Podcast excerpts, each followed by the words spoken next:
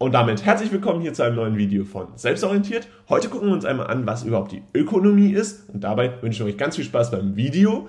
Vorab gilt wie immer, dass wir euch hier etwas mitgebracht haben, nämlich einen Ausschnitt aus einem Gesamtvideo. Wenn ihr das Gesamtvideo gucken wollt, könnt ihr jetzt auf die Infokarte klicken. Wenn ihr das allerdings schon gesehen habt, dann ist das hier nur Wiederholung. Lasst euch davon nicht verwirren, und falls ihr noch ein bisschen Wiederholung braucht, dann ist das sicherlich hilfreich. Und jetzt wünschen wir euch ganz viel Spaß beim Schauen des Videos. Zunächst starten wir mit der Frage, was ist denn überhaupt die Ökonomie? Und dafür gibt es vier zentrale Punkte, die euch das Wort Ökonomie ein bisschen näher bringen.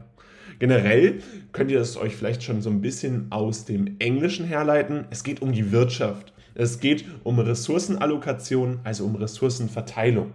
Ökonomie befasst sich im Zentralen damit, wie wir eine effiziente Verteilung begrenzter Ressourcen, um Bedürfnisse und Wünsche in einer Gesellschaft zu befriedigen, erreichen. Und hier geht es darum, dass wir eine Entscheidung darüber fassen, wie die Produktion von Gütern und Dienstleistungen stattfinden muss, damit wir diese dann effizient verteilen können und schlussendlich dann ein Konsum stattfindet. Dahinter steckt das Prinzip von Nachfrage und Angebot, also ein Marktsystem, was ja, das menschliche Verhalten genauer beschreibt bzw. durch das menschliche Verhalten beeinflusst ist. Märkte spielen eine zentrale Rolle, da sie der Austauschplatz für Güter und Dienstleistungen sind. Das heißt, hier haben wir Angebot und Nachfrage, wie gerade schon angesprochen, und dadurch findet eine Preisbildung statt. Wenn ich jetzt tausend Äpfel habe, aber nur zwei Leute einen Apfel wollen, dann ist die Wahrscheinlichkeit sehr hoch, dass ich den Apfel für nicht viel mehr als zehn Cent verkauft kriege. Wenn jetzt aber tausend Leute einen Apfel wollen und ich nur zwei Äpfel habe, dann kriege ich den Apfel vielleicht sogar für fünf Euro verkauft, obwohl das viel zu teuer eigentlich wäre, wenn wir eine normale Angebot- und Nachfragekorrelation hätten, denn das ist so ein bisschen das, was hier auf Adam Smith zurückgeht. siebzehnhundertsechsundsiebzig hat er da die Grundlagen der Ökonomie beschrieben und hat damit auch schon initial beschrieben, wie unsere Wirtschaft überhaupt aufgebaut ist. Und die Wirtschaft funktioniert auf einer Makro- und Mikroebene. Und die findet sich natürlich dann auch schlussendlich in der Definition der Ökonomie wieder. Und dabei gibt es in der Ökonomie einerseits die Makroökonomie und die Mikroökonomie, wobei die Makroökonomie gesamtwirtschaftliche Prozesse betrachtet. Das heißt, hier haben wir Wirtschaftswachstum, Arbeitslosigkeit, Phänomene wie auch die Inflation, dann auf einer nationalen Ebene oder sogar auf einer internationalen Ebene. Beispielsweise, wenn wir uns die Inflationsraten im Euroraum angucken, dann haben wir eine ganz klassische makroökonomische Betrachtung, wie sind die Auswirkungen der Inflation, also der Geldpolitik, in einem europaweiten Rahmen auf einer internationalen Ebene. Globale Ebene wäre zum Beispiel Global Player, wie einzelne Unternehmen weltweit verschiedene Einflüsse auf die Wirtschaft haben. Das wäre eine klassische Analyse, die makroökonomisch dann auch stattfinden könnte. Wobei interessanterweise hier schon eine Bridge zur Mikroökonomie stattfindet, denn die Mikroökonomie analysiert das Verhalten von Individuen, Haushalten und Unternehmen.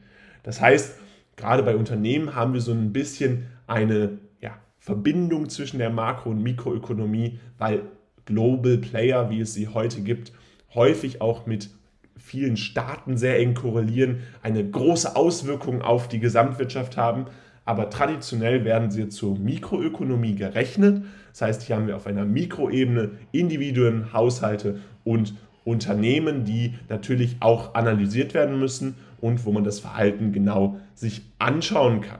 Und dabei gibt es natürlich eine Rolle der Regierungen, der verschiedenen Regierungen weltweit, die in der Wirtschaft sehr wichtig ist, denn das ist natürlich das, was die zentrale Kraft ist, die häufig auch bestimmte Wirtschaftsentscheidungen anregt oder beeinflussen kann, beispielsweise durch staatliche Interventionen, Gesetze, Politik, die in der Wirtschaft eben eine Beeinflussung erhebt.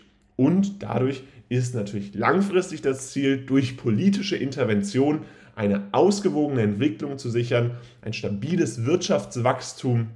Ihr kennt das, man strebt so zwischen zwei und fünf Prozent Wirtschaftswachstum, Bruttoinlandsproduktwachstum in jedem Jahr an. Das ist festgelegt, beispielsweise in Deutschland durch das Stabilitäts- und Wachstumsgesetz. Es gibt schon sehr lange, haben wir auch ein Video zu gemacht, könnt ihr euch gerne angucken, ist auf jeden Fall in diesem Rahmen auch relevant. Und hier geht es eben um die Entwicklung sozialer Gerechtigkeit bei gleichzeitigem Wachstum. Und das findet sich alles in der Ökonomie wieder und daher seht ihr schon, im Zentralen geht es bei der Ökonomie nur um die Wirtschaft. Aber wenn man es sich dann genau anguckt, dann gibt es ganz verschiedene Aspekte, die beispielsweise auch in die soziale Ebene gehen oder sich angucken, wie Individuen und Haushalte sich verhalten, wenn bestimmte politische Akteure agieren. Und bevor es jetzt weitergehen kann, wollen wir ein bisschen Werbung in eigener Sache machen. Seid uns bitte nicht böse, denn auch wir müssen unseren Content irgendwie finanzieren.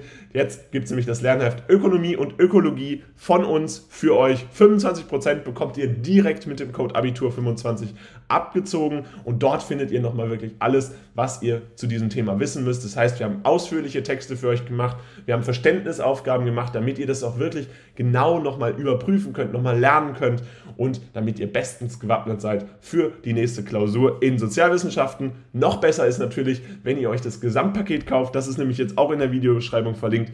Dort findet ihr wirklich alles, was ihr für euer Abitur in Sozialwissenschaften im nächsten Jahr oder in diesem Jahr sogar braucht. Viel Spaß beim Lernen und Wiederholen der Inhalte. Checkt es unbedingt aus und jetzt geht's weiter mit dem Video. Gucken wir uns jetzt an, was die Ökologie überhaupt ist.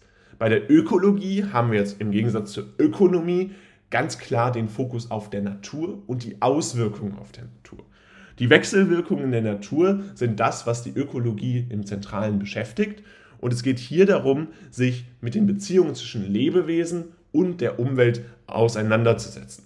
Das umfasst dabei nicht nur die verschiedenen Interaktionen zwischen den verschiedenen Arten, sondern auch zwischen Organismen und abiotischen Faktoren wie Klima, Boden und Wasser. Abiotisch muss hier an dieser Stelle vielleicht kurz erklärt werden. Das bezeichnet einfach alles, was abseits von einem Lebewesen definiert ist. Und ihr seht es ja schon, Klima, Boden, Wasser, die zentralen Elemente, die unsere Umwelt natürlich beeinflussen. Und das Interessante ist natürlich, auch die Ökologie ist in unserem System ja, organisiert. Und wir haben Ökosysteme und Strukturen, die wir vorfinden können. Und in der Ökologie analysieren wir diese und wir erforschen verschiedene Ökosysteme, gucken uns Gemeinschaften von Lebewesen und ihren physischen Umgebungen an, also beispielsweise wie ein Fuchs durch die Welt läuft. Da kann man natürlich dann sehr schön analysieren, welche verschiedenen Einflüsse er hat auf die Umwelt, wie er sich beispielsweise einen Fuchsbau baut. Das wäre ein ganz kleines Beispiel eines Ökosystems. Das kann man natürlich viel größer machen. Beispielsweise kann man sich den Regenwald angucken und dort sich angucken, wie man dieses System im Gleichgewicht hält und wieso diese Stabilität funktioniert. Dabei gibt es verschiedene Energieflüsse und Nährstoffkreisläufe, die in der Ökologie beschrieben werden. Und da geht es darum, wie Energie und Nährstoffe innerhalb vom Ökosystem zirkulieren und schließt dann wiederum auch Sonnenenergie, die Nahrungsketten ein, die die Rolle von Produzenten, Konsumenten und Destruenten, also die es dann letztendlich äh, auch zerstören, ein und betrachten, wie diese Prozesse den Fluss von Energie und Nährstoffen beeinflussen. Ihr seht also, Ökologie ist weitaus mehr als Umweltschutz und Nachhaltigkeit, was man vielleicht im ersten Moment denkt, sondern vielmehr ist es, wie unsere Natur besteht. Aber, jetzt habe ich schon ein bisschen gespoilert, denn das gehört tatsächlich auch dazu. Umweltschutz und Nachhaltigkeit ist einer der moderneren Aspekte in der Ökologie und hat aber auch einen großen Anteil, inzwischen fast den größten Anteil an der Forschung. Und hier geht es darum, heutige Umweltprobleme zu analysieren und sich anzugucken, wie man diese umgehen kann, einen nachhaltigeren Weg finden kann und die Umwelt schützen kann.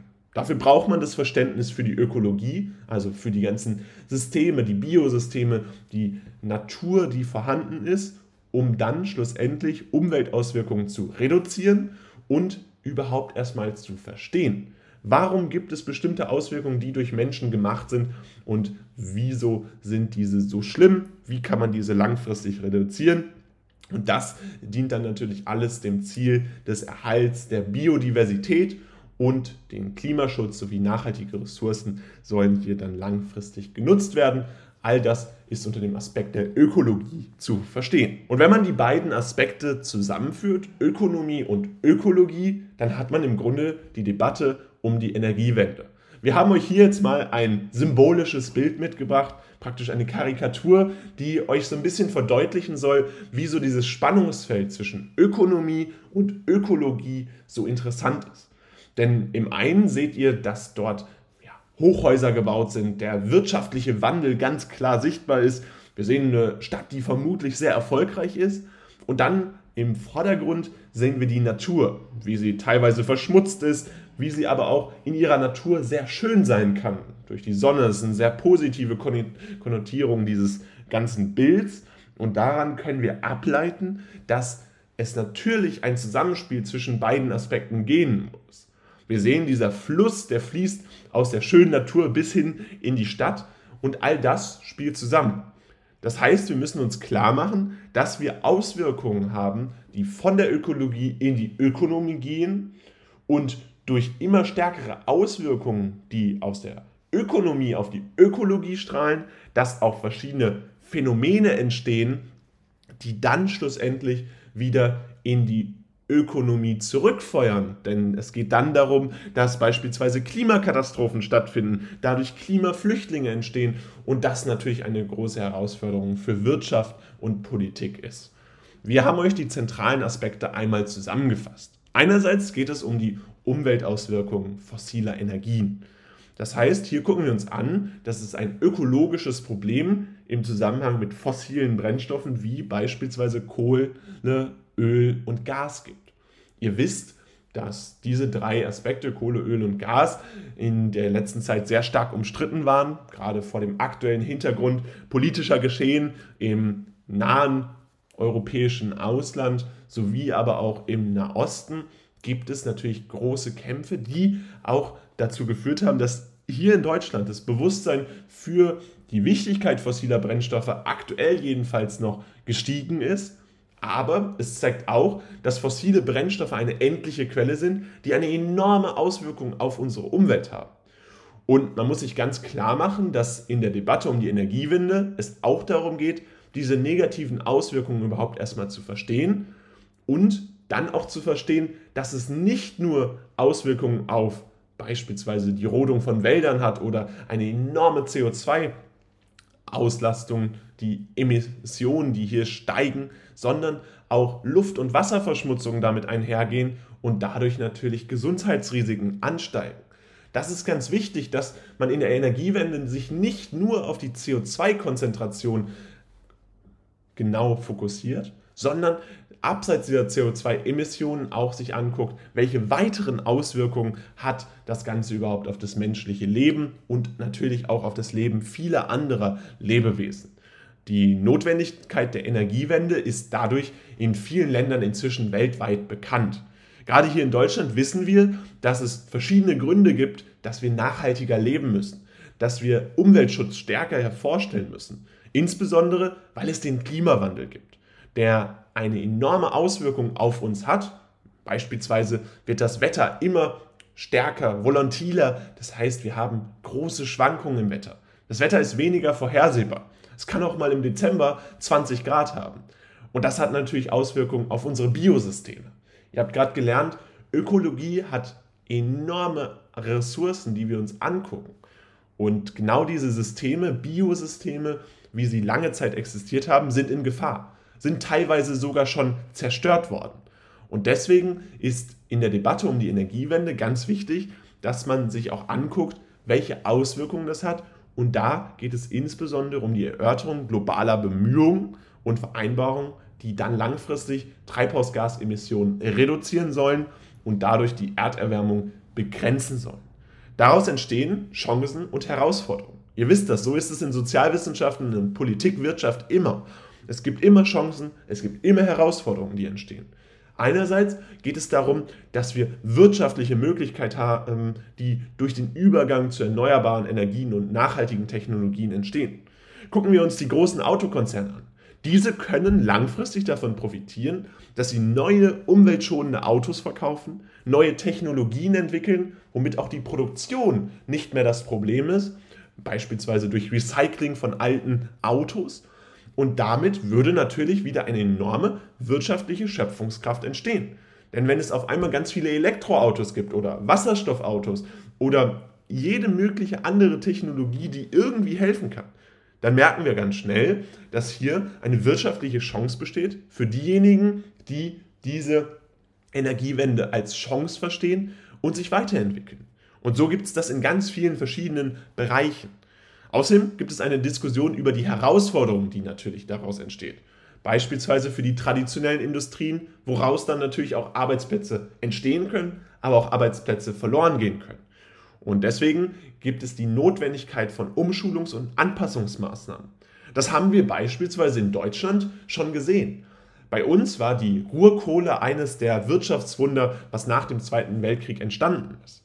Und jetzt sehen wir, dass wir enorm viele Umschulungen und Anpassungen durchgeführt haben, diese Maßnahmen Früchte getragen haben und jetzt ganz viele ehemalige Ruhrkohlemitarbeiter, Mitarbeiter, die sich mit der Kohle beschäftigt haben, mit der Förderung und Forderung von Kohle, dann jetzt in ganz anderen Bereichen arbeiten. Häufig sogar in den Bereichen, wo Energiewende stattfindet, wo der Klimawandel bekämpft wird, indem man beispielsweise neue erneuerbare Energien einsetzt. Und daraus ist natürlich klar, wir sehen, es hat soziale Konsequenzen, es hat Konsequenzen auf die Wirtschaft und es hat natürlich politische Auswirkungen, dass daraus eine politische und gesellschaftliche Debatte entstanden ist. Und das beschreibt der Begriff die Debatte um die Energiewende. Und deswegen ist dieses Spannungsfeld zwischen Ökologie und Ökonomie so spannend, weil hier politische und gesellschaftliche Debatten entstehen. Und die Debatte kann man dann natürlich analysieren, man kann sich die politischen Diskussionen, die Kontroversen angucken. Das gibt es in zahlreichen Talkshows beispielsweise in Deutschland, aber auch weltweit. Und da geht es dann häufig um die Umsetzung von Maßnahmen zur Förderung erneuerbarer Energien, von denen wir euch natürlich schon einige hier in diesem Video genannt haben. Außerdem gibt es die Bewertung unterschiedlicher politischer Ansätze und die Rolle der Gesellschaft bei der Unterstützung oder dem Widerstand gegen die Energiewende. Und all das sind verschiedene Ansatzpunkte, wie man eine Gesellschaft besser verstehen kann. Und was daraus resultiert, ist natürlich, dass langfristig die Energiewende das Ziel der meisten Länder der Welt ist und dass daraus die Chancen und Herausforderungen genau analysiert werden müssen. Und damit soll es auch schon gewesen sein von diesem Video. Wir hoffen, ihr konntet einiges mitnehmen, konntet einiges lernen. Und falls dem so ist, lasst gerne ein Like und ein Abo da. Und ansonsten checkt unbedingt unser Lernheft zu Ökonomie und Ökologie aus. Wie gesagt, alles, was ihr braucht, ist da drin vorhanden. Außerdem bekommt ihr jetzt noch fünfundzwanzig Prozent mit dem Code Abitur fünfundzwanzig. Also besser geht's doch gar nicht. Checkt unbedingt den ersten Link in der Videobeschreibung aus. Und dann sehen wir uns beim nächsten Mal wieder. Haut rein und ciao.